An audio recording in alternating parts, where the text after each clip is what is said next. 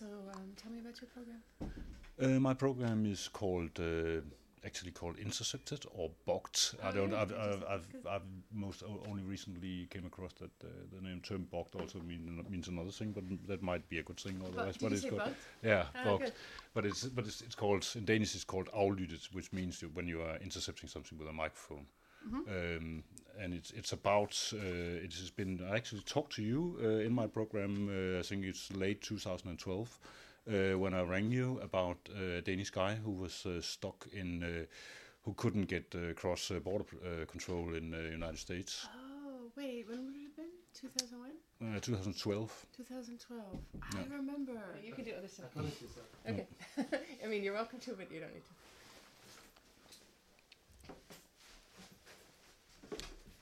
Could we start by? Uh, could I make you introduce yourself just uh, so I can get a level? Uh, Yeah. on the mic? Hey, good morning. So, um, uh, my name is Laura Poitras. I'm a filmmaker and journalist, and I'm here in Copenhagen premiering Citizenfour. Okay, thank you very much. Um, in the start of uh, Citizenfour, you tell about uh, your own problems with uh, harassment at the American borders. Uh, what happened to you the last time when you went home? So, um, uh, so I've been I was put on a watch list in 2006, which meant that I was stopped when I returned to the U.S. border, um, and interrogated and had things like my my notebooks photocopied, and that went on for six years, and it actually stopped in 2012. So when I after Glenn Greenwald and I met with Snowden in Hong Kong, both of us felt that we we that it was a bit risky for us to return to the U.S. immediately. So we both went. Um, we stayed outside of the country. Glenn was already based in Rio, so he was there, and I was based in Berlin, and we stayed away until um, April 2014, and we, we we traveled together, and we actually weren't stopped or questioned. So, so you actually you just went clean through. Yeah, it went clean through. I mean, uh, which wasn't actually surprising. I mean, I think that if they were going to do anything, it wouldn't be about asking questions. They would have issued subpoenas or just something worse in terms of legal process. So I think that they, they think they knew that it would be, you know, it would be bad public relations if they just questioned us, given you know the fact that we've been reporting on the NSA internationally and how much international scandal there's been.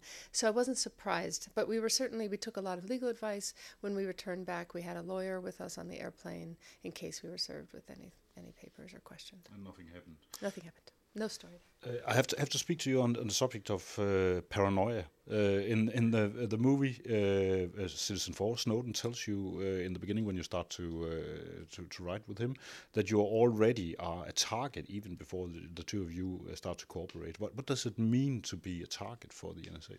Well, I think I would se- separate those two things paranoia from being a target because I actually think that because I've been stopped at the border so many times, almost 40 times, I don't think it's actually paranoid to think that I'm, I'm on a list. I know I'm on a list. So then it's a question of how do you deal with it. Um, and so being targeted, it, I mean, for, for me as a journalist, it's, it's, um, it's the hardship has been how do I protect the source material that I have, uh, and so I made the decision to edit the film outside of the United States, to edit in Berlin, uh, and but it does have other impacts. I mean, you don't quite know where you can have conversations that are private. You know, as a journalist, if I'm talking about anything sensitive, I make sure I'm not. I don't have a cell phone near me because we know how easy it is for the NSA or GCHQ to make a cell phone become a microphone or to make a cell phone become a a, a location tracking device. So those those things are I'm, I'm very aware of, and and know that you know given the reporting I'm doing and given the fact that I was previously put on a watch list um, in 2006, I, it's, I have to be careful. Should we wait for that? Does that sound bad? Okay, sorry. Um, and uh, and Snowden knew that, so he knew that I was on a watch list because I had published um, a short essay in the New York Times along with a short video about William Binney. So he knew I was interested in the NSA. He also knew I was on a watch list, and he, and Glenn Greenwald had also published written about it. So when when at the beginning of the film, when Snowden is basically saying, you know, every border you cross, every friend you keep, uh, you know, is is being monitored, he's referring to the fact that I'm on a watch list. So was that a complete surprise to you when he wrote this? It it was a total surprise. Yeah, it was. I think the second email I got because the first email was kind of general, and then and then I said, "Well, why are you contacting me?" Because I was surprised because as a documentary filmmaker, I don't get that many you know random calls or e- emails. Usually, I'm the one who's trying to you know identifying people and approaching people. I'm not often that very often approached, and so I was surprised by that. So I asked, "Why were you approaching me?" And then he he he said it was because I was um, on a watch list, and and of course I asked him, you know, do you have access to my file because I thought it was a bit creepy that somebody would know so much, and he said no, he didn't have access, and I believe him. He he had the information that was in the public, which I had published and which Glenn had published and had been out there for a while, um, but and he also knew I was interested in the NSA. Yeah. Uh, one of the reasons he actually picks you is because you are, uh, and, and, he knows that you are familiar with uh, information security. Uh, could you describe uh, some of the tools you, you need to use uh, to, to actually to, to protect your sources? Absolutely. Um, so he contacted me. First, he tried to contact Glenn Greenwald in, in, in December 2012. Glenn didn't have uh, PGP encryption, which is encryption for email. Uh, and then and then Snowden contacted me. And I don't know that he knew that I had that I knew how to use encryption, but uh, he knew pretty quickly because I responded immediately. Um, and so when I communicated with him, we used what's called PGP encryption, where you have you exchange keys, you exchange public keys, and that allows you to encrypt your communication. But um, but we went actually a bit further than that, or actually quite a bit further than that, in terms of securing our communication. So, by the about the third email, I was pretty convinced that uh, that the source could very well be legitimate. I wasn't I wasn't positive, but I my gut told me I should take it pretty seriously. And um, so then I started doing other things. I had a, a, separate computer that I bought with cash that wasn't associated with my name. I, I created anonymous email accounts that I used to communicate with him. I started using another operating system that, that runs only with uh, only over encryption, so which is called the Tails operating system, which you can download, um, and which is uh, you download it to USB and it boots like a you boot it use it as your um, as a computer operating system, and it's very hard to exploit. And I started using that, so it was a combination of you know a computer bot with cash, Tails operating system, and encrypted email that uh, oh and then i also didn't use my home network to check the email account. So i didn't use where i worked or because i wanted to sort of um, sever anything that was sort of associated with my name with this new email account. And so we communicated that way for five months. And, and during the course of our communication, sometimes we would change email addresses, and was what he called was divorcing metadata. So to create a, a sever sever between those accounts and start new accounts, and um, which was just to um, avoid the communication being monitored you, after these four months of emails, you, you end up meeting him in, in Hong Kong in the, this hotel room, uh, which I think is, of course, one of the best part of the film because you get very close to this person. Uh, that's also the first time you see him. Could you? How, how would you? Uh, what surprised you most when, when, when you met him uh, in reality? So there was a long correspondence and over the course of that correspondence of course you begin to imagine the person you're talking to right? I mean i didn't know the gender i didn't know where he worked i didn't know what agency. I really knew nothing but i but i started to you know create an image a mental image of who it was. And i certainly expected somebody who was older um, because of the experience he had and the level of um, of access that I, I, so the first response was surprised that he was so young and Glenn had the same response. So it took us a while to you know to readjust to that. And then and then after that we were both really um, he he was incredibly impressive. It, you know you sit he sat down you know here is somebody who had crossed a point of no return in their life and take an enormous risk to meet strangers in, in Hong Kong. And he didn't show any nervousness. You know, Glenn and I were nervous and trying to find our bearing, and he was so calm and focused. And I think it's probably a combination of his personality. He's a pretty focused person, very analytical in his thinking, um, uh, and, and he'd clearly thought through the decision he had made uh, for a long time before we arrived.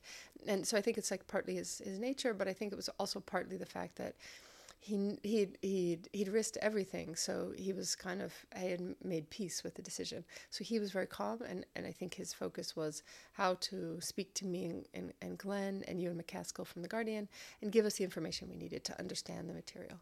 And so it, it was a very like really focused um, mental state of mind that he was in the, way you kind of frame him when you watch the movies, there's a kind of uh, gentleness to that, and also a kind of uh, also an admiration, but also kind of what you, what should you call it? Uh, I don't know, a kind of uh, caring way you actually look at him in, in some way. How did uh, how do you feel about this man? I mean, so I, as a filmmaker, I, I do my own camera work. So I, I do. I was operating the camera and the sound when we were in Hong Kong. So I didn't have a big crew. It was just me. Um, and uh, and I, I come from this tradition of, of filmmaking, which is cinema verite, where you film events as they happen in real time. So you try to be where the action is. You know, not not talking, not doing interviews and talking about the past, but being when things are unfolding. And in that moment, then then it becomes a a, a effort to kind of express and capture uh, what what's happening before the camera and to articulate that. And and I very much felt that in, that he was in taking enormous risk and and that and that yeah i mean i do believe that with my camera i do create a kind of empathy and i'm interested in that. I mean not just in this film but in previous films i made a film about the iraq war and it's a there's a doctor iraqi doctor and their family and hopefully you know people who watch it understand a little bit about what the war is like because there's an empathetic look into that into that world. And and with Snowden in Hong Kong I also I was interested in you know why is it that somebody so young who has so much to lose would take such enor- enormous risks There's so a, I think kind of a kind loneliness about him. uh, yeah, I mean, he was very. al- I mean, obviously, he's very alone. He made this decision alone. He's meeting strangers in a strange place, and he has no idea what's going to happen the next minute. So I- I think I'm just responding to that context. Is is what's coming through in the camera? Yeah, I I like it very much. Uh, but uh, afterwards, you start working together with several media outlets all over the world. How did you uh, pick these media, and how is this work being done in, in practical terms? So that's an interesting question. So, uh, so in the first phase of um, being contacted, it was it was just email exchanges. I didn't have any documents, and then right before going uh, to Hong Kong in the end of May, I received some documents, and that's when I sort of knew it was real and serious. We knew, and it was very clear to me that it, the risks were enormous for him, and that also the journalism was going to be risky. That we were going to anger some really powerful people, um, and and and and uh, you know, as you know from the film, Glenn came with me to Hong Kong, and so we we we we were there together with the Guardian, and um, and and then there was one story that I did with the Washington Post at the beginning, which was on Prism, and then after, so when I was in Hong Kong, I felt my focus was really there as a documentarian, as a filmmaker, and so I was documenting this the journalistic encounter, right? So you have Glenn asking questions of Snowden, and I was really felt that that was, you know, really rare to be able to witness. That usually a source in this case wouldn't want to come forward that they would need to remain anonymous but but Snowden had made the decision that he would come forward. So I really felt I wasn't reporting when I was in Hong Kong. I mean I wasn't reporting on the documents. You know Glenn was doing that. I was documenting this this um, encounter that I knew was going to have impact. And then when I got back to I left there and then I got back to Berlin.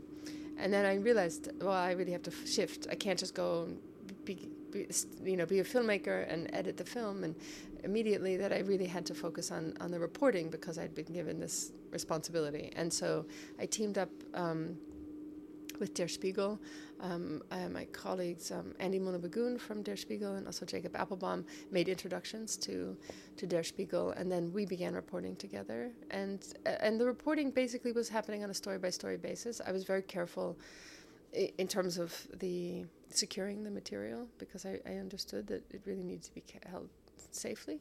So um, I haven't handed over everything to anyone I've partnered with. It's been everything's been done on a, on a story by story basis. We've done we've done research, we've pulled documents, and we've reported on those documents, and those documents have been published.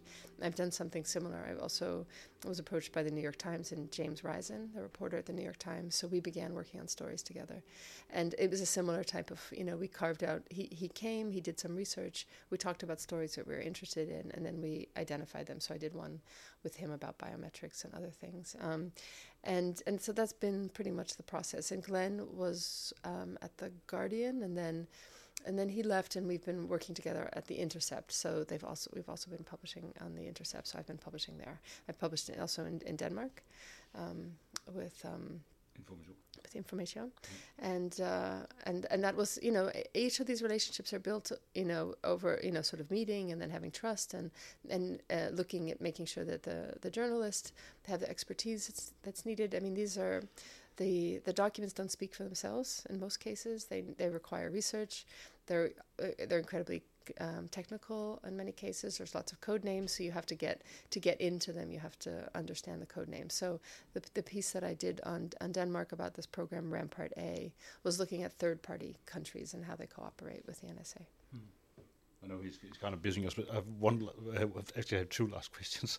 one, one thing is that uh, to some of us, we've been uh, reporting on Echelon in the late 1990s uh, and so on, yeah. Uh, and we uh, kind of saw when this came out, we thought, oh, things are going to change. That was in 2001. There was this big report mm-hmm. about the things. Mm-hmm. Do you think see things changing now because everything stopped because of 9/11?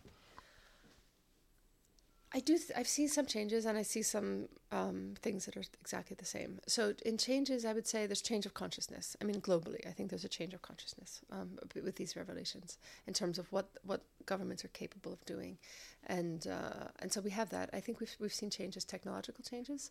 So we have um, the some of the tech companies changing their practices. So you have Facebook now can be accessed through a Tor hidden service through a, dot onion, so that you don't have to reveal your your IP address. You see also um, uh, Android and, and iPhone offering encryption with, with phones. And I think we're also seeing free software emerging that will be easier to use because the truth is, is that PGP email um, encryption is not easy. And I think it will become more user friendly uh, as people, I think there'll be a market demand for privacy. And I think we're seeing the technology companies responding to that.